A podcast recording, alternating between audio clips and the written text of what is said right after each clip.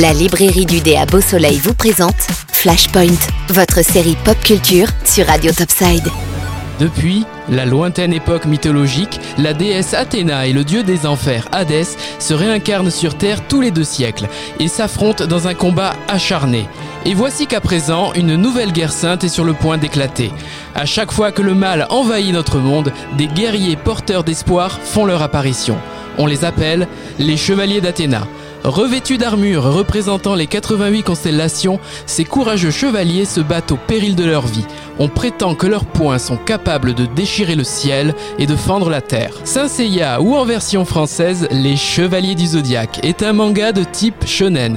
Il est publié entre mille neuf cent quatre-vingt-six et mille neuf cent quatre-vingt-dix. Réalisé par Masami Kurumada, il comporte vingt-huit tomes.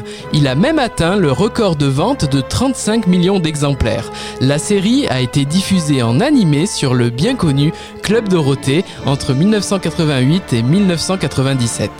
Saint Seiya, c'est les aventures du chevalier Pégase, le héros principal. Il est accompagné de quatre autres chevaliers de bronze. Ils font partie des quatre-vingt-huit chevaliers chargés d'assurer la protection de Saori Kido, réincarnation de la déesse Athéna.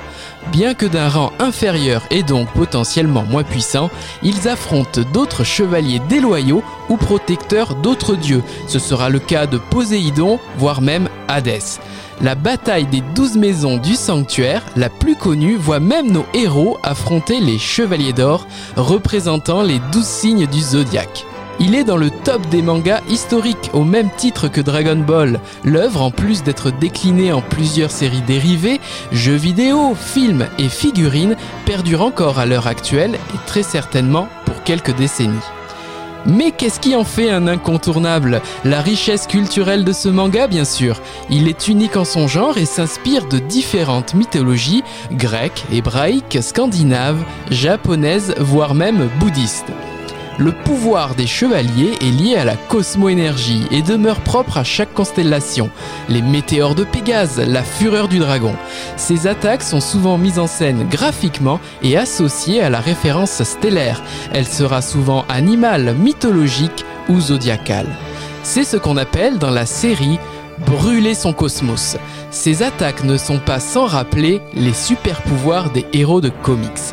Saint Seiya a bercé toute une génération, principalement par ses valeurs de loyauté, de justice et ses héros qui n'abandonnent jamais, même à chaque situation désespérée.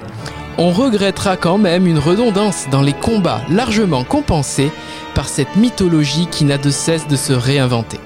Si vous ne connaissez pas l'univers de Saint Seiya, alors pas de panique, il est encore temps de vous y plonger.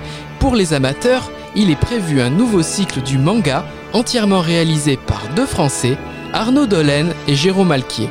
Ce manga entrera dans la légende en deux mille vingt-deux et a déjà reçu la bénédiction du maître original. Preuve en est que le cosmos brûlera encore longtemps et sûrement dans un prochain Flashpoint. La librairie du Dé vous a présenté Flashpoint, votre série pop culture sur Radio Topside. La librairie du Dé, quatre avenue du Général de Gaulle à Beausoleil.